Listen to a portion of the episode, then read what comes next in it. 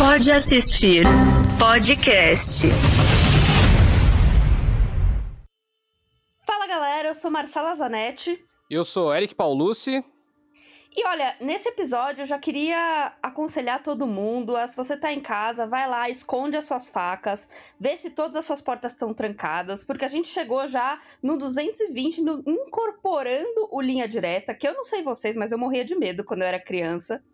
E aí, para falar do quê? Seja em podcast, série, filme, não dá para negar que alguns de nós têm uns vícios, principalmente por eu e o Eric, com certeza, em conteúdos de true crime ou crimes verdadeiros, né? Crimes que realmente aconteceram. Crimes reais, né? Crimes reais, exato.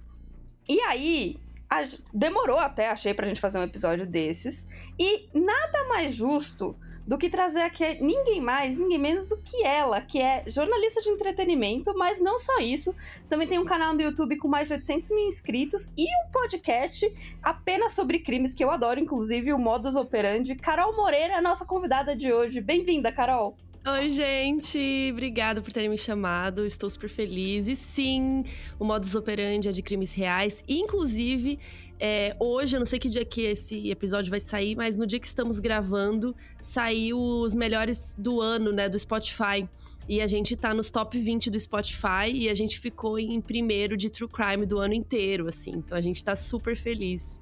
Olha isso. a gente tá super feliz de trazer você para falar sobre isso também aqui. Exatamente, a realeza do podcast A de True. Crimes aqui, tá louco. A realeza do podcaster. Imagina. Eu queria começar perguntando pra vocês, primeiro pra você, Carol Eric, depois pode dar a sua opinião que ninguém pediu aí. É, que é muito bizarro, né? Porque o que será que leva essas pessoas a adorarem esse tipo de conteúdo? Porque, por exemplo, eu sou uma pessoa que odeia filme de terror, qualquer coisa que tenha muito sangue, a gente já discutiu muito isso aqui nesse podcast, mas crime, true crime, crimes reais, assim, é uma coisa que eu sou completamente obcecada, né? É porque a vida real é assustadora. A vida real é mais assustadora do que um filme de terror, né? É, eu acho que a gente fica fascinado que essas coisas realmente acontecem, né? Que essas pessoas existem e que, sei lá, às vezes muito perto da gente, né? A gente percebe no modus operandi que tem muito sucesso os brasileiros, os casos brasileiros. Uhum. E eu acho que deve ser por isso, essa sensação de que é, é aqui do lado. Pode ser Que comigo, tá pode perto, ser né? com você. É. É muito assustador isso, né? E, e é uma adrenalina que a gente vive pelo meio do outro, né? Pelo outro. Então a É gente não quer ser falar, eu- assassinado e não quer ser assassino. então a gente meio que sente essa adrenalina, essa curiosidade com isso, né? Vendo os true crimes da vida. Eu sinto que é um pouco isso, que é um pouco da, da adrenalina que deixa todo mundo assim. Podia estar acontecendo comigo, mas graças a Deus que não aconteceu, então deixa eu entender o que rolou. É quase uma fofoca, assim, sabe? É. Cara, eu, eu acho que um, também- tem um ponto, Fala. Marcela, também, que, especialmente aí quando a gente fala de crimes super violentos, né? Coisas que, que fogem um pouco aí da, sei lá, se a gente pode falar de normalidade, porque crime nunca é normal, né? Mas que é uma parada que vai muito além, assim, que é essa questão, por exemplo, de, sei lá, serial killers, por exemplo, são uma grande fixação aí de quem curte esse gênero, né? Que é entender justamente, assim, até onde vai o ser humano, né, cara? Porque é, é isso, né, o que a gente tá falando aqui. Tem coisas ali que acontecem em filmes de terror. Aliás, tem muitos filmes de terror famosos que foram inspirados, de certa forma, por feitos aí de serial killers e outros assassinos notórios. Então, eu acho que tem esse lance também de, de, de, de tentar entender, assim, por, por que, o que leva alguém a cometer um, um crime Demais. e um ato tão, tão tenebroso, assim, né? a psicologia, né? Por isso que tem, tem muitas séries e inclusive eu esqueci o nome daquela série que é só sobre perfis de assassinato, de assassinos. Acho que é Criminal Minds, é isso. Criminal Minds, é isso mesmo. Que é uma série procedural, né? Cada episódio é uma historinha e tal que acontece, é, mas com os mesmos personagens e eles vão investigando. Cada episódio eles fazem o perfil de um criminoso. Porque com base no crime, a gente consegue analisar como é essa pessoa. Ela vai ser caucasiana, ela vai ser negra, ela vai ser assim, ela vai ser assado, ele vai morar com a mãe, ele não vai. E isso é muito surreal também. Eu acho que essa a técnica, né? Os estudos, as investigações, eu acho que tudo que é, rodeia o crime em si também é interessante, né? A parte judicial, né? Quando a gente vai pro julgamento, uhum. a parte carcerária, quando a gente a pessoa vai presa, e tem muitas séries também sobre pres, presídio, né? Tem o próprio Prison Break. Uhum. Que não é crime real, né? Mas a gente tem muito fascínio por, eu acho que tudo que envolve, assim. Então, é muito legal mesmo. Eu concordo Saber 100%. Sobre isso. E eu ainda acho que o que mais me pega realmente na hora de assistir é exatamente isso que você falou da, da psicologia ali. De, de entender o, o porquê essa pessoa tá fazendo isso, se ela foi, sei lá, maltratada na infância. Não que nenhum crime tenha justificativa, óbvio. Mas assim, é, é, é buscar a resposta, sabe? Do perfil daquela pessoa. Eu acho que tá ligado muito a isso mesmo. Ô Marcela, mas antes eu queria eu queria fazer uma pergunta para Carol, na verdade. E o Carol, quando que você começou a curtir esse esse gênero? E acho que aí mais especificamente, quando que você te, como é que surgiu a ideia de fazer o modus operandi? Como é que foi o comecinho desse podcast? Cara, eu não sei quando eu comecei a curtir crimes reais, assim, porque eu acho que, que eu falei de Prison Break aqui. Prison Break foi uma das primeiras séries, assim, quando eu era adolescente, que eu fiquei completamente viciada que tinha mais a ver com crime, assim, né? Que tinha a ver com o presídio e tal. Eu não sei qual foi o primeiro crime real que eu assisti, mas eu, desde que eu me lembro, eu gosto bastante desse tema e de ver documentário e tal. Eu sempre gostei muito de cinema, né? Eu sou formada em audiovisual, então sempre gostei muito de série, filme.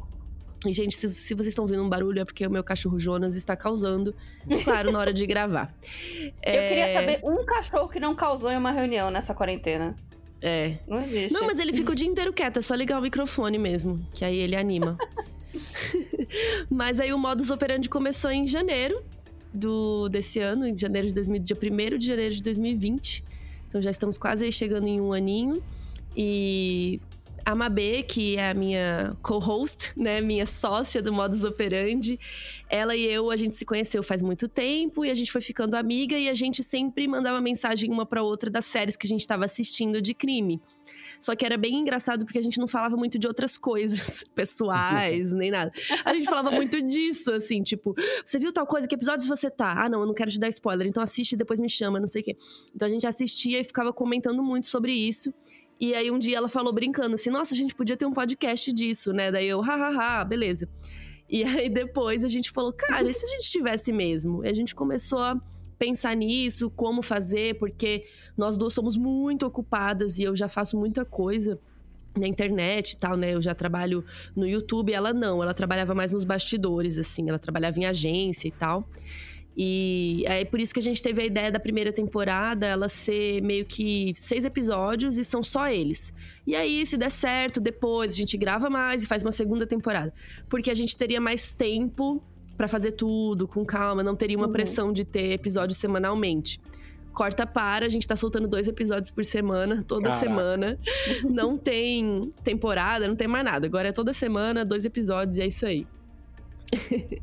Mas estamos muito felizes, a gente tá amando. Ah, eu posso dizer que eu também sou grande fã do Modus Operandi ali. Ele tá, tá com certeza estava no meu top 5 do Spotify. Então, queria que só bom. agradecer aí. Eu não, eu não sei o que aconteceu comigo na pandemia. Isso vai soar muito suspeito. Eu espero que ah, ninguém pronto. use isso pra me incriminar. Mas eu, tipo assim, eu sempre curti muito esse lance de crimes e tal. Eu, no, na época do colégio, assim, eu era fascinado por serial killers, cara. Eu comecei a, a ver essas coisas quando eu li um livro da Ilana Kazoy, cara, que chama Serial Killer Louco ou Cruel. Acho que foi o primeiro livro que ela publicou sobre o tema, né? Depois ela virou uma baita especialista, agora tá fazendo aí roteiro para filme da Suzane von Richthofen, fez agora recentemente o do Bom Dia Verônica também, né? uhum. né? E, e aí eu, tanto que eu queria ser perito criminal, cara. Eu, eu, eu realmente, durante, eu queria não, eu queria ser perito criminal, eu queria estudar é, criminologia, é, psicologia criminal e tudo mais.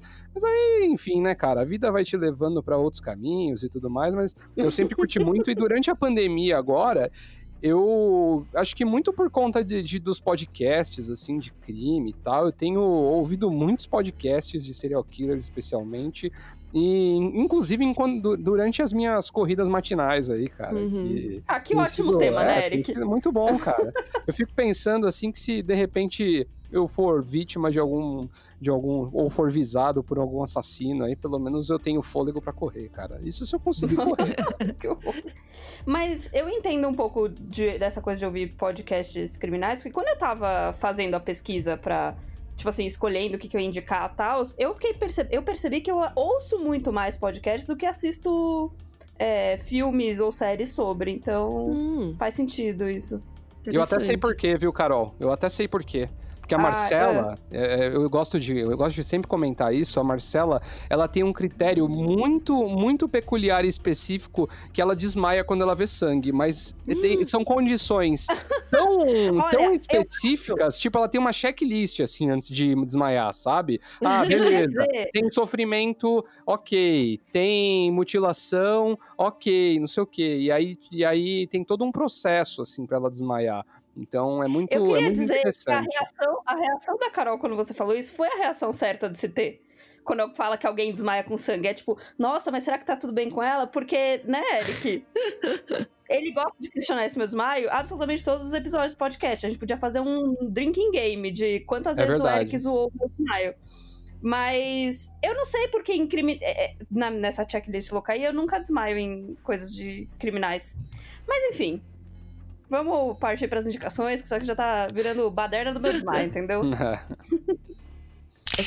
Você também pode gostar de. Cara, mas antes da gente seguir para as indicações, chegou aquela hora de sempre, né? Do nosso jabá é, corriqueiro de sempre. É, se você ainda não segue a gente onde você está ouvindo agora, na sua plataforma de podcast favoritas, só dá seguir ali no sininho, provavelmente no seu publicador, no seu player aí tem onde seguir. E você também pode, assistir, pode seguir o Pode Assistir no Instagram, arroba pod.assistir, e nas nossas redes pessoais, né? A minha é arroba underline Marcela Zanetti, Marcela com L, Zanetti com dois T's e I. Carol, essa é a hora de fazer todos os jabás do mundo. Ah, o, a minha arroba é Carol Moreira 3 no Twitter e no Instagram. E tem o Modus Operandi, que é meu podcast de crimes reais. Modus Operandi, com D-I. E também tem o Off, que é um podcast que você pode ouvir pelo podcast mesmo, por onde você ouve podcasts. Ou também você pode ver no YouTube, que lá tem a versão em vídeo, que eu converso com pessoas legais. A gente faz aquela coisa que tá na moda, né? Tipo Joe Rogan, aquele negócio. Uhum. A gente vai, conversa. Essa semana foi muito legal que eu recebi o Gustavo Torniero, que ele é cego. E ele contou umas coisas muito legais pra gente aprender como é a vida dele. Ele contou como que ele faz pra ir na balada. é muito Cara, divertido. Ele, o episódio ele tá genial. Não só ele não só é muito legal, como ele foi meu bicho na faculdade. Então ele Jura? é uma pessoa muito legal mesmo. Sim. Então você já deve ter sim, visto ele, é ele bêbado na balada, como ele contou sim. lá. em várias festas. Eric, você? Bom, a minha é Eric Paulucci, Eric com K, Paulucci com dois S no final, em todas elas aí, só me seguir. Bom, vamos começar aqui com as indicações das melhores séries e filmes, né, criminais para assistir na Netflix. Carol, faça as honras, se você quiser começar indicando. Bom, eu pensei em um documentário novo, que é uma minissérie de quatro episódios que tá disponível na Netflix, que não estão falando muito dela, não sei porquê, porque é muito boa.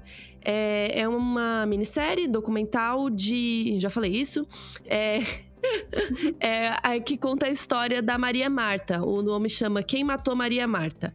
Ela é uma minissérie da Argentina e conta a história dessa mulher que foi encontrada morta dentro de um condomínio, assim, chique, tipo um country club, sabe? Daqueles uhum. riquíssimos, assim. E ela foi encontrada morta e tal. E a família, todo mundo falou: não, foi um acidente, ela caiu aqui na banheira, né? Putz, limparam a cena do crime, tipo, porque parecia que ela tinha, ah, foi um acidente, limparam, né?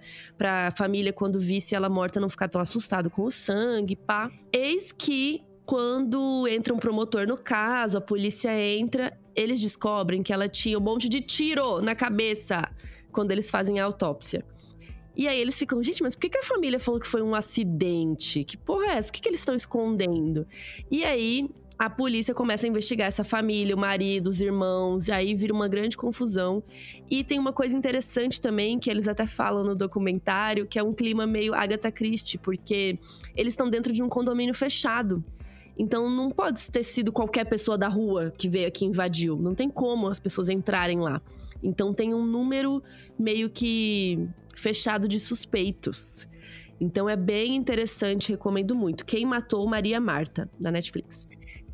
Cara, eu amei que você indicou esse, essa minissérie, porque ela tava aqui nas minhas listas dos assistidos, eu assisti recentemente, e é, é exatamente o que você falou, é super Agatha Christie. Eu achei muito bizarro, assim, sei lá, a irmã dela tava lá enquanto esse assassinato ocorria, ela fala que ela não, ouve, não ouviu nenhum tiro.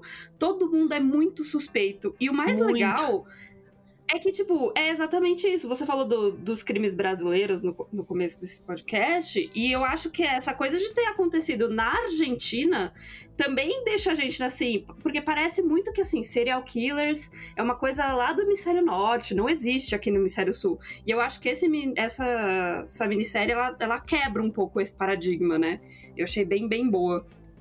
É, esse caso não é serial killer, né? É um assassino, a gente não sabe quem é. Pode ser que seja um serial killer, mas provavelmente é, é um assassino só, um, que só faz um, fez um crime. E eu acho que é da hora também, assim, né? É um pouco nessa linha aí do, do, que a Marcela falou, assim. O legal da a Netflix tem apostado muito em true crime e tem apostado muito em produções fora dos Estados Unidos, né? Em outros países aí. Então, eu também acho que logo mais aí é bem provável que a gente veja aí uma série de true, true crime aqui brasileira, né? Já tem aquela do aquela do, do apresentador lá que mandava Bandidos matar a galera TV. lá, Bandidos na TV, né? Ah, com certeza. Mas... Vai sair também a do Globoplay, do caso Evandro, né? Sim, do. Mizanzuki. E eu acho que tem outras em produção aí da Netflix também, que devem estar tá surgindo aí no fim do ano ou ano que vem, coisas brasileiras. Netflix, quiser fazer uma do Maníaco do Parque, me contratem. Por quê? Cara, é, eu, eu tenho. A pergunta perfeita. Eu, durante a faculdade, eu tentei fazer um, o meu TCC é um livro sobre o maníaco do parque e eu quase consegui a autorização lá da Secretaria de Segurança do Estado para fazer. Mas aí deu, deu um BO lá no, no processo final lá e eu não consegui, mas tenho, tenho muito interesse, cara, muito doido, né? Como essas coisas assim, eu lembro, eu lembro, tipo, eu, eu era pequeno, né? Na época que eu, que rolava os assassinatos lá do Maníaco do Parque, mas eu lembro muito do, tipo, do Datena, assim, sabe? Falando das coisas e tal, é muito vívida na minha memória, então eu gostaria muito de fazer alguma coisa nessa, nessa linha, assim, do Maníaco do Parque. Eu acho que né, a, gente tem, a gente tem muitos casos interessantes de, de assassinatos aqui no Brasil e a gente tem poucas obras, assim, que façam um trabalho da hora, Sim. assim, né? Tipo, Sim. tem aí umas séries aí, tipo, Anatomia de um Crime e tal, mas é uma parada meio, é, sei lá, cara, é uma não vou falar que é, uma, que é uma produção ruim, mas é um negócio assim que, tipo, não é. Não tem esse nível de storytelling que a gente vê em outras produções, por exemplo, a maioria Super. das que a gente vai falar aqui, sabe? É, e esse também ele tem uma cara meio de TV antiga, né? Uma cara muito TV, assim. Sim, ele total. não tem uma cara mais cinematográfica, né? Que é o que a gente tá trabalhando hoje. Sim, sim. Mas acho que vai rolar, sim, coisas brasileiras em breve. Ó, a Carol Moreira tá com alguma coisa escondida aí, não tá querendo contar é. pra gente. Não posso falar. Vamos, vamos dar esse furo, Carol. Modus operandi na Netflix, pessoal. Pode começar a fazer as notícias aí. Um dia, quem sabe. Eric, qual que é a sua indicação? Manda aí pra galera. Cara, eu. Olha só, né? Eu fiquei falando de serial killer, que eu gosto muito e tal, mas eu não trouxe nada de serial killer, porque eu acho que, tipo assim, a maioria das coisas que de serial killer são bem mainstream, aí a galera já deve ter assistido, né? Mas tem, cara, tem uma série que eu acho fantástica na Netflix de True Crime, que chama Gênio do Mal, cara. É uma história completamente maluca do início ao fim. Ela fala de um. É, é, ela começa né, com um assalto a banco bizarro. ah, é gênio diabólico essa. Gênio diabólico? Pode ser. Evil Genius, né? Isso. Será que eu falei nome errado? É verdade. Você falou do mal. Tá certo, é isso aí.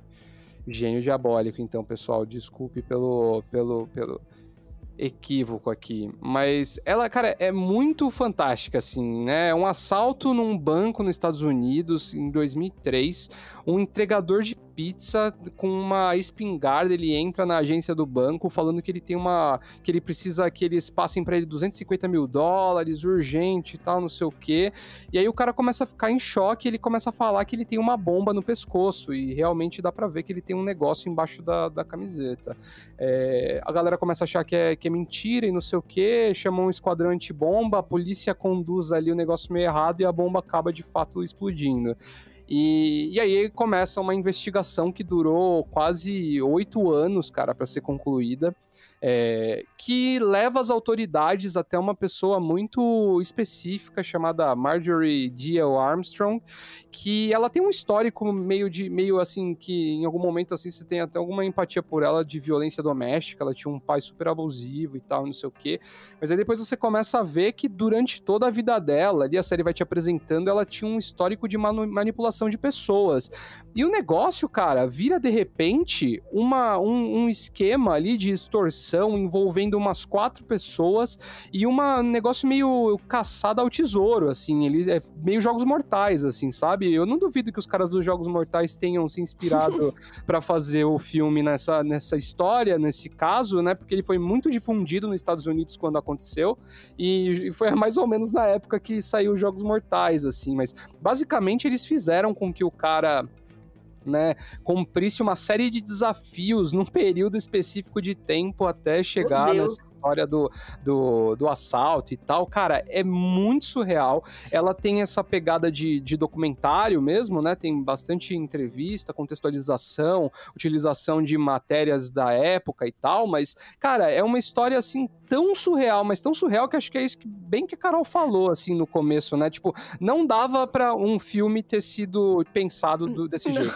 sabe? Se tipo, fosse um filme, a gente ia falar, nossa, o roteirista viajou, até parece. Jamais, né? jamais na vida real, né? Isso jamais Não, descobrem que tem um ex-namorado dela na geladeira, morto, não é? Uma coisa ah, assim? Tem, tem isso aí também, cara. É muito surreal. É, é, e só vai piorando, sabe? É aquele negócio, né? Tipo Tiger King, assim, né? Que é outra série da hora aí, mas não, não tá nessa, nessa até poderia estar aqui nessa, nessa categoria, mas. tá demais.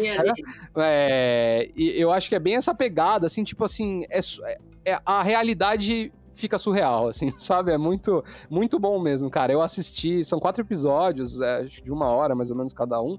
Dá pra se assistir numa tacada só, assim, porque você realmente fica muito envolto na construção ali, né? Na, na, da forma como ele conta que foi a, a, a a investigação, né? Como é que a investigação foi chegando no, no, na, nas conclusões que eles tiveram para incriminar a galera. Nossa, com certeza vou assistir, gente. Já, já vou colocar na minha listinha infinita aqui da Netflix. Cara, é, eu vou indicar uma série, a minha primeira indicação, que ela não é sobre crimes reais, mas ela é criminal, é, literalmente, porque chama Criminal UK. A série é antológica da Netflix, tem duas temporadas, começou lá em 2018. E ela foca ali, se você gosta muito, como eu já disse, de entender por que as pessoas é, cometeram os crimes, né? É, ela foca exatamente na sala de interrogatório ali, é, entre, os entre os investigadores e os suspeitos, e ela é só construída no, na base do diálogo ali, né? E tem atores como, tipo, Kit Harington, David Tennant, até o Kunal Nayar tá, é um dos protagonistas dessa série. E o que eu acho muito interessante é como ela vai criando essa tensão de, ai meu Deus, essa pessoa fez isso, a pessoa entra parecendo super inocente, aí de repente você descobre que ela guardava corpos na floresta, assim, sabe? É, ela é uma série antológica, ela tem versões espanholas e francesas, se eu não me engano. E se você curte muito o crime, com certeza vai curtir. E queria dar um parabéns aí pela atuação do Kit Harington, nosso saudoso Jon Snow, na segunda temporada, que tá muito, muito incrível. É, mas é ficção, né, então? É ficção, é, exato. Ela é criminal, mas ela não é sobre é, crimes que já aconteceram. Então fica aí a dica. Eu gosto de ficar um pouquinho também na ficção, gente. É, também é bom, né, ver uns crimes de ficção. É. Ah, e com certeza, cara, nenhum dele, nada, nada ali foi 100% da cabeça do roteirista, né, é claro cara? Com não. certeza é ele claro leu alguma coisa que, te, que levou ele a outra, né? Exato, exato. E aí, Carol, você tem mais alguma coisa para indicar pra gente? A gente tá aqui 100% querendo fazer lista Carol Moreira do Podcast. Vamos lá, tem um também que eu acho que não ficou muito falado e é um tipo diferente de crime, que também no Modus a gente gosta de trazer todo tipo de crime, não só assassinato e tal, né? É claro que os serial killers e assassinatos sempre acabam chamando mais atenção, mas tem um documentário que é o sobre o Bikram, se chama Bikram Yogi Deixa eu achar aqui, eu perdi, eu tinha anotado, parabéns. Aqui, Yogi, Guru e Predador. Que é a história, é um filme de documentário que conta a história desse cara chamado Bikram, que era tipo um.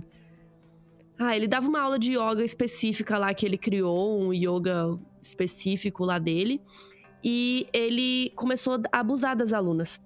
Porque essas alunas queriam ter fazer a própria escola delas com esse método do yoga e tal, e para isso tinha que fazer um curso com ele. Daí ele fazia, sabe aquelas salas lotadas de gente fazendo yoga assim? Lotada mesmo, assim, mais de 100 pessoas. E ele é aquele cara que faz de sunga a aula. ele dá aula de sunga.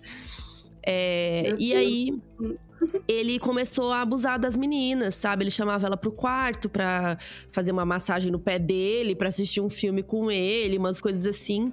E aí elas foram percebendo e foram, quando elas foram contar, né? Uma foi contando, a outra foi contando. E aí descobriram, tipo, o tanto de gente que ele abusou ao longo dos anos. E, por incrível que pareça, se eu não me engano, ele está solto. Não conseguiram fazer nada com isso, assim. Mas tem um documentário aí sobre isso. Então é, surreal. Dá muita raiva Nossa, dele. E assim, é, a gente queria que fosse um caso isolado, né? Normalmente não é. É, é comum. Além de tudo. Nossa, essa parada de. Essa parada de meio que, que, é, que vira, vira guru que transforma ali uma prática numa seita ali é um negócio muito sinistro, né, cara? Tipo, eh, me lembra muito, sei lá, Wild Wild Country ali, sabe? É uma coisa que, uhum. velho. Sim. Tipo assim, é uma obsessão por um líder que vai virando um negócio, assim, inacreditável. É, esse caso não é uma seita. Tipo, elas, as pessoas são obcecadas por ele, porque ele criou um método e ele é muito foda. E realmente ele deve ser muito foda no yoga, mas ele é um babaca, né? Só que hum. de seita que você falou, tem o Daval e o Seduced, né? Que saiu agora no Stars Play, The Vow é da HBO, que falam da Nixiam, Sim. que é aquela seita que escravizava, que no fim das contas, né, escravizava mulheres. Era uma seita meio. que foi. Tem uma parte dentro da seita que chama DOS, que é uma parte sexual, assim, que elas tinham que transar com o líder da seita. Elas eram marcadas na pele, sabe? Como um gado, assim, uma coisa horrível. E foi, essa aí foi aquela que teve a, teve a participação da Alison Mack lá de Smallville, né? Sim, ela... ela tá, tá presa. Eu acho que ela tá em prisão domiciliar agora por causa da quarentena, se não me engano. Mas ela foi presa, tudo, porque ela era uma das líderes dessa, desse DOS, que é essa parte dessa seita aí também se eu não me engano, a, a sentença do, do cara lá, né? Do, do cara que criou Keith a seita e tal, saiu, saiu recentemente, né? Acho que, não faz, não, acho que faz uns dois meses, né? Saiu um dia antes da gente publicar o episódio, acredita? A gente adicionou Caraca, olha só. a, a sentença dele e colocou no episódio. Mas essa história é, é surreal. E é surreal porque existem seitas no Brasil, né? Existem Sim. seitas eu conheço Sim. gente que está em seitas atualmente. Gente, a pessoa não sabe, sabe? Sabe, sabe? A pessoa não, não percebe. Então é, é bem triste, assim. Tenso, tenso demais, cara. E com esse momento feliz, naquelas. É, essa, aí, essa com esse good vibes aqui. Mas, né? gente, se vocês quiserem, eu posso falar, eu posso ficar aqui falando de um monte. É o que Não, eu mais. Gente... Eu assisto isso e Grey's Anatomy praticamente hoje em dia. tá.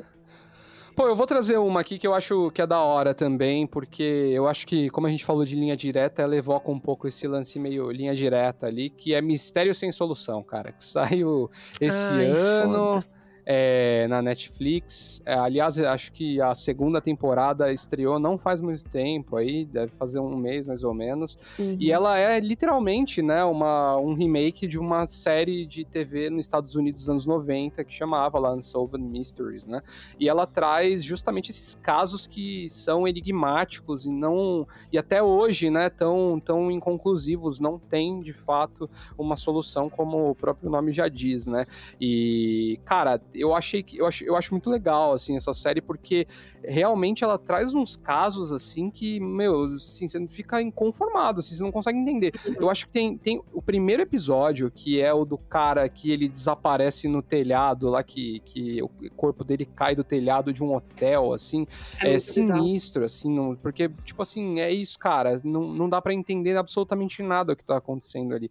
Mas para mim, o pior, assim, né, ou melhor, né, não sei, aí depende, depende da sua, do seu ponto de vista, né, é o episódio Casa do Terror, que é sobre um pai de uma família de origem é nobre que assassina toda a família esconde o corpo da família na parte de baixo, né, na, na, no, na sobrecasa ali, né, naquele espaço ali entre a, entre a primeira laje da casa ali e a, e a terra, né, até os cachorros o cara matou, né, nossa, o cara, tipo, matou a família inteira e a pessoa fica inconformada que ele matou os cachorros. Com o né? cachorro!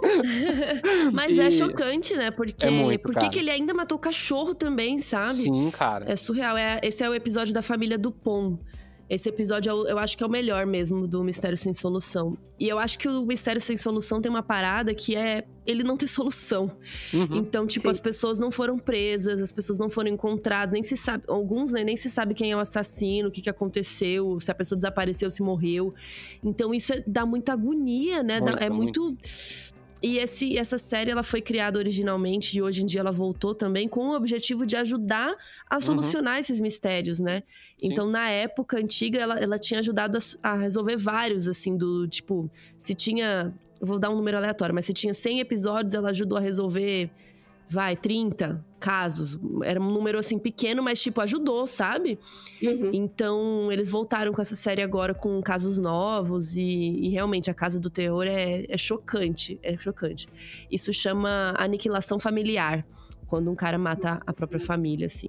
É muito surreal, cara. E, e, acho que é legal você ter falado essa questão, essa informação, né? De eles continuam fazendo isso, né? No final dos episódios você tem lá uma descrição lá para você entrar num site que acho que é unsolvedmysteries.com, se eu não me engano, para se você tiver alguma dica você mandar. E aí Sim. a Netflix durante a primeira temporada eles soltaram que eles tinham recebido, sei lá, 300 dicas sobre alguns dos casos lá que rolaram, inclusive o da Casa do Terror, assim. Eles Sim, um rece... cara foi encontrado na. Em que país? Eu acho que foi em Chicago, cara. Foi um negócio meio acho surreal, assim. O cara Acharam tava num um lago que, em Chicago. Que parecia com ele, e daí, tipo, não era ele. Fizeram um teste de DNA e não era o, o Dupont lá. Era um cara aleatório. Mas é muito bom. Eu não sei se você chegou a assistir, Carol, a segunda temporada, mas eu confesso para você não. que eu assisti alguns episódios aí eu achei que, tipo, ela, ela foi pra um caminho meio, meio sabe, essas coisas meio, é, meio pegaram pela pegada do sobrenatural, assim. No, na primeira temporada uhum. tem um episódio dos ETs lá, que eu acho que é o pior da temporada, na minha opinião.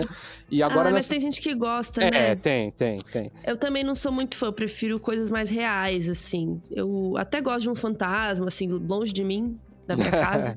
mas gosto de ver, ouvir e tal. É, mas eu gosto de fantasmas específicos, então eu sou meio, uhum. tipo, histórias bem, bem específicas de tipos de, de so, coisas sobrenaturais. Mas eu sei que muita gente gosta, talvez eles tenham tentado. Eu não vi ainda a segunda temporada. Mas talvez eles tenham tentado justamente de propósito, não sei, para pegar um público diferente. Pode não ser. Sei. E aí eu acho que, tipo assim, também a, a impressão que eu tenho é que a Netflix agora eles estão fatiando a temporada, né? Então, assim, dá para enxergar, é, é, é, é, né? Que eles até estão usando a terminologia agora volumes, né? Volume 1, volume 2. Eu acho uhum. que, tipo assim, na real, é, a, a, a, os produtores da série provavelmente devem ter feito isso numa toada só ali, né? E a Netflix ah, que decidiu fatiar. É porque saiu muito rápido, né? Uhum. Acho que foi. acho que, cara, eu acho que deve ter. Deve, acho que fez o quê? Uns quatro meses de diferença de uma para outra? É, foi muito rápido. Em plena pandemia, em plena pandemia, acho improvável, né? Eles terem produzido mais seis episódios ali é, em quatro meses, né? Mas é, mas é legal, cara. Vale muito a pena. Eu gosto, eu gosto dessa série. Eu confesso que eu parei, tipo, no terceiro episódio, assim, então eu preciso continuar a, a assistir essa série. Cara, eu não podia gravar esse episódio sem falar de um que eu já falei aqui algumas vezes no podcast, mas que eu acho que é um documentário muito, muito bom, que é Don't Fuck With Cats, uma uhum. calça caçada online. É de 2019, da Netflix, e ela conta a história do assassino canadense Luca Magnora, que ficou famoso ali por tortura. Ele era um cara que postava vídeos anônimos na internet torturando animais e começou depois, as coisas foram crescendo exponencialmente ali, né? Criou-se um, um, grupo no Facebook para descobrir quem é esse cara, denunciar esse cara, etc. Aí achava o suspeito, não era ele e tal. Só que isso foi é, só abastecendo ali, né? A, a loucura do Luca Magnotta, que chegou a postar um vídeo assassinando um jo o jovem asiático Jun Lin ali. É, eu acho muito, muito interessante essa série, porque ela expõe essa coisa, não só essa coisa da, da perseguição e tal, mas como, a, tipo, será que a gente tá ajudando mesmo, criando grupos para descobrir quem são assassinos nas redes sociais? Ou a gente tá só potencializando o que eles podem ser, sabe? É, esse crime ficou bem conhecido, acho que foi lá em 2006, se eu não me engano. Então, é, é uma ótima, ótima minissérie também. Acho que tem três episódios e tá na Netflix. É muito bom.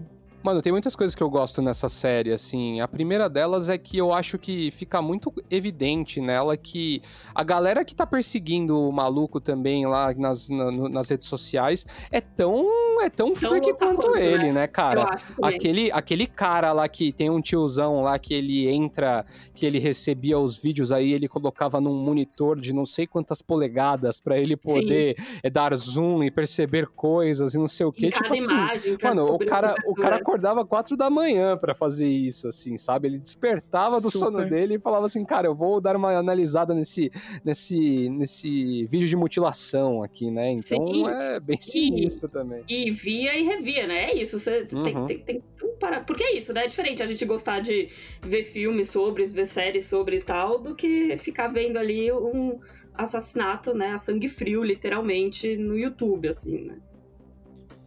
E eu acho que tem até um, tem até um, um lance, assim, que, tipo, é, no, a, a, série meio que deixa entender que a investigação dos caras no Facebook lá meio que não fez diferença nenhuma pra polícia, né, cara? A polícia meio que, zero, quando, ela teve, quando ela teve provas concretas mesmo, ela foi, investigou e pegou o cara, né?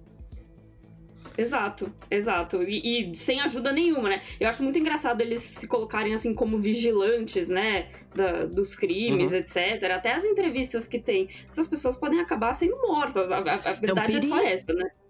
Não, ainda nem elas serem mortas, né? Vocês lembram do caso que conta no documentário de um cara que eles acharam que era o culpado e aí uhum. começaram a fazer um linchamento virtual com ele e o cara se matou? Sim, Sim cara. Sim. É exatamente, né? É uma. É, é, é, é, a isenção da responsabilidade ali da acusação, né, cara? É uma parada bem sinistra mesmo. Ô, ô Carol, agora vem cá. Cê, cê, uma dúvida aí, né? Você que com certeza tá. Já virou uma comunicadora de crimes aí e tudo mais, né? Por causa do podcast. Tem uma, tem uma discussão, e eu acho que o, esse documentário especificamente levanta ela, né? E eu acho que a, eu e a Marcela, a gente até conversou algumas vezes sobre isso quando a gente estava assistindo essas coisas de, de crimes e tal. É, tem uma discussão muito grande sobre essa questão, assim, de o quanto noticiar e dar, e dar espaço, né, para esse tipo de coisa pode alimentar é, é, possíveis assassinos e tal, especialmente essa galera que que, que é meio egocêntrica, que tem essa, essa, esse pique, né? Como o Luca Magnoura aí, que o cara, ele, ele realmente ele matou e fez tudo isso porque era uma forma dele conseguir um reconhecimento que ele não tinha Exato. nas outras formas que ele tentava, né? Qual é a sua opinião sobre isso? Você realmente acha que é, falar sobre crimes atrai ou incentiva pessoas a cometerem esses crimes também? Eu acho que isso é a mesma coisa de falar que o videogame causa as pessoas pegarem uma arma e, sabe, sair matando as pessoas. Um monte de gente assiste videogame, joga videogame e não faz isso. Quem faz isso é uma pessoa que já tem uma predisposição, que já teve, né? Aí a gente tem mil questões, né? Uma infância difícil, algum dano cerebral. Existem os motivos que as pessoas cometem crimes, né? Então eu acho que a gente tem que falar de crime de forma muito responsável. É, no modus operandi, a gente sempre toma muito cuidado com o que falar, como falar. A gente analisa o roteiro mil vezes, sabe? Para ser uma coisa. Porque a gente tá falando de um crime, mas a gente tá falando de uma pessoa que morreu. Às vezes mais de uma. A gente tá falando de famílias, né, que tiveram perdas. Então, é, e isso é verdade, são histórias, como a gente fala, são crimes reais, são pessoas reais que sofreram de verdade. Então sempre tem que ter muito cuidado com, esse, com essa forma que fala e tal. Mas eu acho que isso não incentiva alguém que não é, que sabe, que não tem nenhuma predisposição a fazer nada. É, uma coisa que tem uma questão, sim, é falar sobre suicídio. Que existe uma. Tipo, uma, umas normas, umas, umas dicas de, de jeitos de falar sobre suicídio no jornalismo, né? Uhum. Pra você não incentivar e tal. Mas é porque suicídio é, é um outro tipo de. É outra coisa, né? Sim. Então, tem que tomar, tomar muito cuidado como fala disso também, maneiras, o que falar, o que não falar. Então, isso eu acho que realmente é, já foi comprovado que sim, que influencia as pessoas a cometerem suicídio, mas a gente tem que falar sobre isso para conscientizar as pessoas também, né? Eu acho que o importante é a gente falar do jeito certo. É só isso. Uhum. Sim, com certeza. Com certeza. Eu concordo com você, Carol. Eu acho que tá bem pra. É a mesma coisa que falar que a galera que ama filme de terror também vai sair matando todo mundo. Eu, eu acho que eu tô bem alinhada com você nesse sentido. Bom, e acho que a gente não podia terminar esse episódio aqui também sem falar um pouco de Mindhunter, né, cara? Até porque a gente falou muito sobre essa questão, né, de o que motiva as pessoas a curtir é, séries e filmes de, de de assassinatos e crimes, e a Carol acabou de falar, acabou de dar uma ótima explicação aqui pra gente, né, sobre essa questão de o que leva uma pessoa a cometer um crime, que então a gente tem que falar sobre Mindhunter, né? A série da Netflix criada pelo, pelo David Fincher, né? Que é inspirada num livro, né? Com o mesmo nome também, é, do John Douglas, que é o cara que criou ele, ele não, é, não necessariamente que ele criou, mas ele que começou a fazer os estudos e realmente elaborou um manual para o FBI para ajudar eles a fazer se a traçar perfis criminais e especificamente mais dentro de crimes seriais, não só de assassinatos, de outros tipos de assassinato serial e tudo mais. E a série, né, apesar de ser uma coisa um pouco mais é, dramatizada ali e tal, ela aborda justamente é, dois agentes do FBI, né, que começam a entrevistar assassinos em série presos para tentar é, entender por que, que eles fizeram aquilo e identificar padrões entre eles, né? E aí a série tem traz toda uma, uma, uma dramatização ali, uma para envolver os personagens, para você ficar mais por dentro das histórias de cada um deles e tudo mais, né? Tem um dos personagens que o filho adotado é meio é meio, meio, meio estranho, aí tem, uma, tem uns hábitos meio suspeitos. Tem uns traços. É. Parece que vai dar trabalho pro pai em outro sentido, mas é uma série fantástica que, infelizmente, aí estamos num limbo aí, sem saber se ela vai continuar ou não vai, né? né? Então, a, o cancelamento não partiu da Netflix, né? A, a Netflix, a, o que rolou foi o David Fincher falando: olha, neste momento, para mim não, não faz sentido fazer, assim, né? Mas, sei lá, cara, de repente. Eu, eu, quero, Carol, eu quero nutrir essa esperança de que a gente vai ter mais uma temporada, entendeu? Eu, ah, eu acho difícil, nisso. porque eles cancelaram o contrato de todo mundo. Né? Na verdade, assim, os contratos venceram e eles uhum, não renovaram, sim. porque o David Fincher não tem tempo. Sim. Tá fazendo outros jobs e não, e não ligou. Mas assim, quando acabou o contrato é um cancelamento, né? A gente não precisa ter não, falado que foi cancelado, né? Mas eu acho que tá cancelado. Se aparecer um dia, vai, vai demorar, eu acho. Até o David Fincher aparecer. Eu acho que ela não fazia tanto sucesso, sabe? Tipo, uhum. de. Por mais que ela era sucesso de crítica, eu não sei se ela bombava que nem uns Cambito da Galinha, sabe? Uma coisa assim. Cara, então... eu ia chegar exatamente nesse ponto, porque eu acho assim, eu acho a primeira temporada incrível, incrível assim. Foi uma das minhas séries favoritas quando lançou, eu fiquei obcecada tal. Só que eu não sei vocês, a gente até se você já quer saber a nossa opinião total sobre Mindhunter, o nosso primeiro episódio é verdade, é verdade. Do, do Pode Assistir foi sobre a segunda temporada de Mindhunter, então termina de ouvir esse episódio aqui, depois desce lá até o fim para saber o que a gente achou em detalhes, mas eu achei a segunda temporada um pouco mais arrastada. Eu acho muito legal eles terem focado nos assassinatos lá de Atlanta. É, acho legal todo essa, esse arco do filho do, de um dos policiais lá, do Holden. Mas para mim foi assim, eu demorei para conseguir ter, assistir tudo, sabe? Eu acho que não tinha nada, como eu acho, tipo, no primeira, na primeira temporada, que a gente tinha, sei lá, é, um serial, uma entrevista de serial killer por episódio, etc. Tinha um ritmo melhor, eu acho. Não sei se vocês concordam comigo. É, eu concordo porque a segunda focou numa história mais específica uhum. que não era tão animada, digamos, uhum. sabe? É, tipo, não era assim cheia de reviravoltas e não sei o que. Ela era mais parada, então acho que ficou uma temporada um pouco mais cansativa, talvez, entre aspas, assim. Eu acho que a primeira é melhor mesmo. É, e eu acho que ela focou muito nessa questão de desenvolver os personagens, né? Tipo, Sim. o Holden, o outro agente, a professora lá de, de, de, de psicologia. Então, é, acho que o, os serial killers e os assassinos e tal, eles ficaram meio que também num, quase, num, quase no segundo plano ali, né? Tipo, a própria investigação lá do assassinato, dos assassinatos em Atlanta, é, você é, é mais mostrado, tipo, a reação e a, e a briga briga ali que tem entre o FBI e os agentes locais do que propriamente a investigação em si, né? Eles indo atrás das, dos caras e tal. Então, realmente eu acho. Eu tô fazendo uma experiência muito divertida agora que eu tô lendo o livro, cara. E aí é engraçado hum. porque aí você vê, tipo assim, que, mano, tem umas. A, a, a, a série dá uma exagerada nervosa, assim. É realmente é uma, é uma dramatização inspirada na história do cara, assim. Então você vê que tem momentos que a série realmente é, bebe ali do livro e a apresenta tipo coisas que aconteceram de verdade, né, com o, com o John Douglas, mas em outros momentos, cara, a série dá uma viajada total, assim. Bom, galera, é isso. Eu já falei uma vez, mas vou falar de novo. Checa aí sua casa, vê se as facas estão bem escondidas, vê se as portas estão bem trancadas. Carol, muito obrigada pela sua presença. Venha quando quiser. Se for para falar de outras séries criminais, se for para falar do assunto que você quiser, sinta-se convidadíssima. É isso, Volto. gente. Até a próxima. Tchau. Valeu, pessoal, e fique esperto aí que o seu vizinho amigável é sempre o cara mais suspeito.